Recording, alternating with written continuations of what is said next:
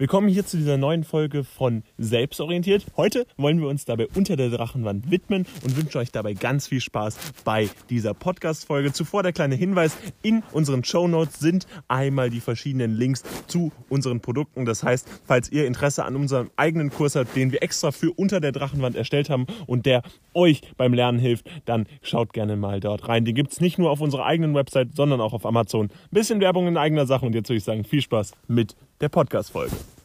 Und damit gucken wir uns jetzt auch einmal die verschiedenen Figurenkonstellationen innerhalb des Romans Unter der Drachenwand die wichtigste Person ist natürlich Veit Kolber. Als Hauptprotagonist gestaltet er einen Großteil der ich-Erzählung und ist dementsprechend im Fokus. Er selbst ist 23 Jahre alt und in Wien geboren. Dort leben auch seine Eltern, mit denen er aber nur kurze Zeit aushält, denn sein Vater ist sehr überzeugt von der Regierung und hat eine große Kriegeslust, die ihn sehr abstößt. Er selbst wird verwundet und ist nach seinem Einsatz dann posttraumatisch belastet. Er ist sehr kritisch gegenüber der Politik und hinterfragt auch immer wieder die Notwendigkeit des Krieges. Er selbst hat ja ein sehr posttraumatisches Erlebnis erlebt und ist dementsprechend nicht begeistert von dem Einsatz im Krieg. Krieg.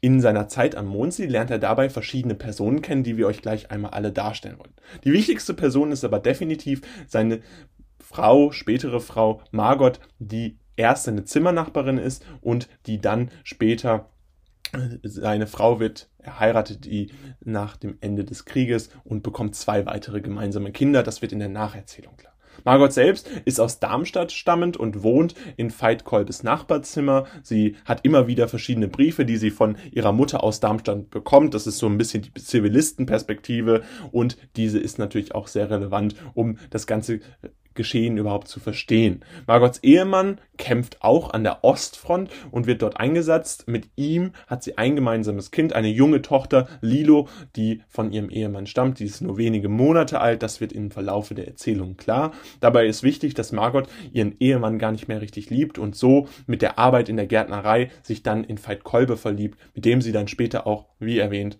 zwei weitere Kinder bekommen wird. Dann gibt es noch den Brasilianer. Der wird so genannt, weil er ursprünglich aus Brasilien stammt und Robert Raimund Pertes eigentlich heißt. Er ist Bruder der Vermieterin Trude Dom und betreibt eine Gärtnerei, ist aus Brasilien zurückgekehrt. Aber eigentlich wird im gesamten Roman immer wieder beschrieben, wie sehr eigentlich dieses Brasilien vermisst, wie sehr er wieder zurückkehren möchte und wie sehr er die Diktatur verachtet. Er möchte sich gegen die Regierung stellen und tut das auch, äußert sich regelmäßig gegen die Regierung, gegen die verschiedenen Diktaturen dieser Zeit und kritisiert auch die Handhabung des Krieges innerhalb der Zeit, weil das einfach nicht seiner ursprünglichen Mentalität entspricht und dementsprechend ist sein Ziel nach dem Krieg wieder von Deutschland wegzugehen und nach Brasilien zu kommen. In der Nacherzählung wird auch klar, das passiert auch. Veit Kolbe selbst hat ein freundschaftliches Verhältnis zu dem Brasilianer Robert Raimund Pertes und ist dementsprechend ihm sehr zugeneigt. Unter anderem hat er ja von ihm auch die Aufgabe, die Gärtnerei weiter zu pflegen und so kann er ja nur die Liebesbeziehung mit Margot entwickeln. Dann gibt es Trude Dom und Max Dom, die eher eine untergeordnete Rolle spielen, aber dennoch wichtig sind, denn sie sind die Vermieter von Veit Kolbe. Also Trude Dom ist die Vermieterin von Veit und und aber auch von Margot. Das heißt, nur so ist ja überhaupt die Nähe der beiden Personen garantiert, weil sie eben Zimmernachbarinnen sind und das geriet insbesondere durch Trude Dom natürlich ins Rollen. Max Dom selbst arbeitet für die Regierung und profitiert natürlich auch die, von der Regierung und ist dementsprechend sehr überzeugt von der Politik der damaligen Zeit und geht natürlich auch mit den Zielen einer Diktatur einher. Das zeigt sich unter anderem auch in seinem Verhalten gegenüber des Hündin von dem Brasilianer, den erschossen wird aufgrund eines unwerten Lebens, so wie er selbst das genannt hat. Des Weiteren gibt es auch noch Nanny Schaller, beziehungsweise Annemarie Schaller, wie sie richtig heißt. Sie selbst ist 13 Jahre alt und hat eine Liebesbeziehung zu ihrem Cousin, der 16 Jahre alt ist. Kurt Rittler. Den wird Veit Kolbe erst später kennenlernen. Nanny selbst lernt er ja am See kennen, wo er eine seiner Panikattacken hat. Unter anderem soll er dabei Nanny Schaller unterstützen im Gegenzug für ihre Hilfe. Das tut er am Anfang nicht. Er unterstützt es nicht, dass sie sich gegenseitig Lebensbriefe schreiben. Es ist ja immerhin eine familiäre Beziehung zwischen Cousin und Cousine. Und der Sturz von Nanny führt ja dann zum Tod und anschließend engagiert sich doch Veit Kolbe auch für Kurt Rittler, denn der bekommt dann die Liebesbriefe von Veit übergeben. Kurt fällt allerdings in den letzten Tagen des Krieges während des Volkssturms. Somit ist diese Person am Ende der, des Romans tatsächlich tot. Außerdem gibt es noch Margarete Bildstein, die Lehrerin im Lager Schwarzindien ist und sehr zurückhaltend gegenüber Veit Kolbe und Männern generell agiert. Das heißt, sie taucht nur kurzzeitig auf, ist aber eine Person, die Veit Kolbe erst zugeneigt scheint, aber dann entsprechend äh, sehr zurückhaltend gegenüber Veit Kolbe agiert und so Veit Kolbe sich dann natürlich von ihr auch abwendet. Dann gibt es noch Oskar Meyer. Oskar Meyer ist in dem Roman selbst, taucht er nur kurzzeitig in dem Blickfeld von Veit Kolbe auf. Das heißt, er hat nur dieses Erkennungsmerkmal des bunten Halstuches, was eigentlich sehr klein ist und dementsprechend auch nicht besonders auffällt. Allerdings weiß der Leser bereits schon im Vorhinein, dass er ein jüdischer Zahntechniker aus Wien ist mit Flucht nach Budapest, welcher dann 1945 beim Transport in ein Konzentrationslager verstirbt. Sein einziges Ziel war dabei immer das Beschützen seiner Familie und deswegen hat er sich immer freiwillig zur Arbeit gemeldet, hat immer versucht, sich zu engagieren und gegen das Regime sozusagen zu bestehen, seine Familie davor zu schützen. Allerdings ist es auch so, dass die Frau und, und der zweite Sohn Sohn 1944 in Auschwitz ermordet werden.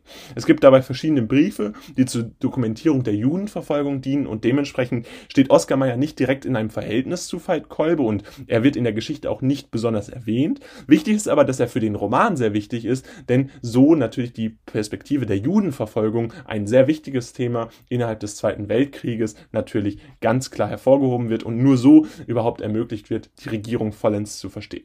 Außerdem gibt es noch den Onkel Johann von Veit Kolbe. Der ist Postenkommandant vom Mondsee mit Vertretung des Staates. Das heißt, er ist natürlich der Regierung sehr zugeneigt und hat das Ziel eines ruhigen Lebens, hat allerdings auch eine Nikotinabhängigkeit, die damit sicherlich zusammenhängt.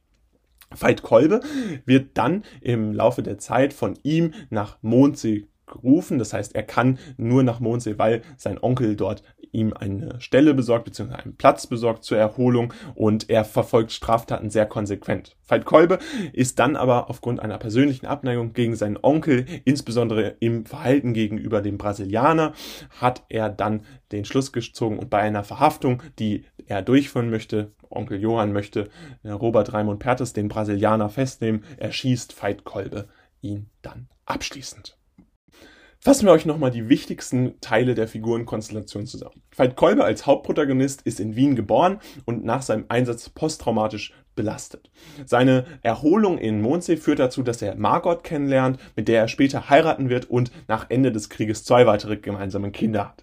Die wichtigste Handlung darüber hinausgehend ist, dass er seinen eigenen Onkel Johann aus persönlichen Motiven tötet, der selbst Postenkommandant vom Mondsee mit Vertretung des Staates ist, also die Regierung sehr nahe steht.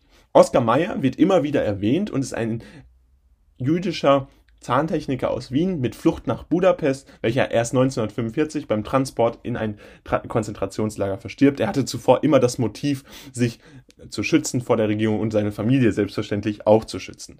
Diese Geschichte bzw. dieser Handlungsstrang wird nur erzählt, um die verschiedenen Briefe zur Dokumentierung der Judenverfolgung einzubringen und damit steht er nicht direkt im Zusammenhang mit Veit Kolbe, ist aber ein wichtiger Protagonist.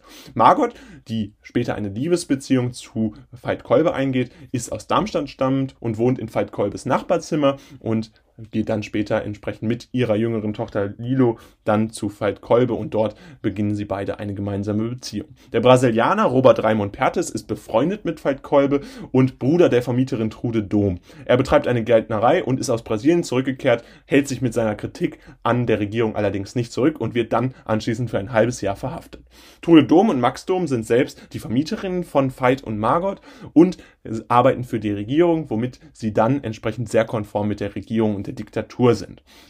Annemarie und Nanni Schaller bzw. Kurt Rittler äh, sind Cousin und Cousine, die in einer Liebesbeziehung stehen und sich gegenseitig Liebesbriefe äh, schreiben. Der Sturz von Nanni führt dann zu ihrem Tod und Kurt bekommt dann die Liebesbriefe abschließend von Veit übergeben. Margarete Bildstein ist die Lehrerin im Lager Schwarzindien und hat natürlich etwas gegen die Beziehung zwischen Nanni und Kurt Rittler.